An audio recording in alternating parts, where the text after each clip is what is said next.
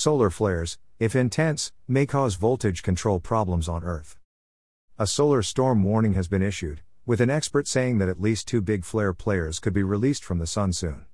Space weather physicist Dr. Tamitha Skov said that many sunspot clusters could be seen from the Earth. She added that though there were no large Earth directed storms yet, they were on high alert. Solar flares, coronal mass ejections, high speed solar wind, and solar energetic particles are the four main components of solar activity. Solar storm refers to the consequences that these events have on Earth. So, do these solar activities impact the Earth? According to NASA, solar flares only have an influence on the Earth when they occur on the side of the Sun that is facing us. Similarly, coronal mass ejections, the huge clouds of plasma and magnetic field ejected from the Sun, will impact the Earth only if the cloud that's ejected from the Sun points towards our planet. When it comes to the high speed solar wind, only when they are closer to the solar equator do they impact the Earth. Finally, solar energetic particles that follow magnetic field lines that intersect the Earth will cause any kind of impact.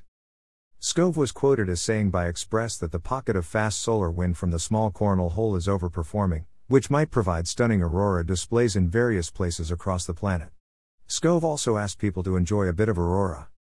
Solar storms can have a variety range of effects on Earth, depending on their strength. According to the U.S. Space Weather Center, Geomagnetic storms are ranked on a scale of G1 minor to G5 extreme.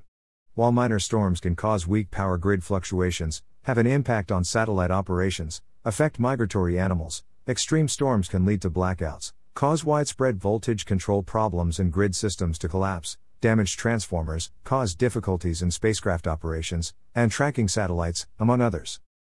A NASA blog states that the Sun's magnetic cycle goes into an overdrive every 11 years. The Sun's magnetic poles flip during the peak of this cycle, known as solar maximum.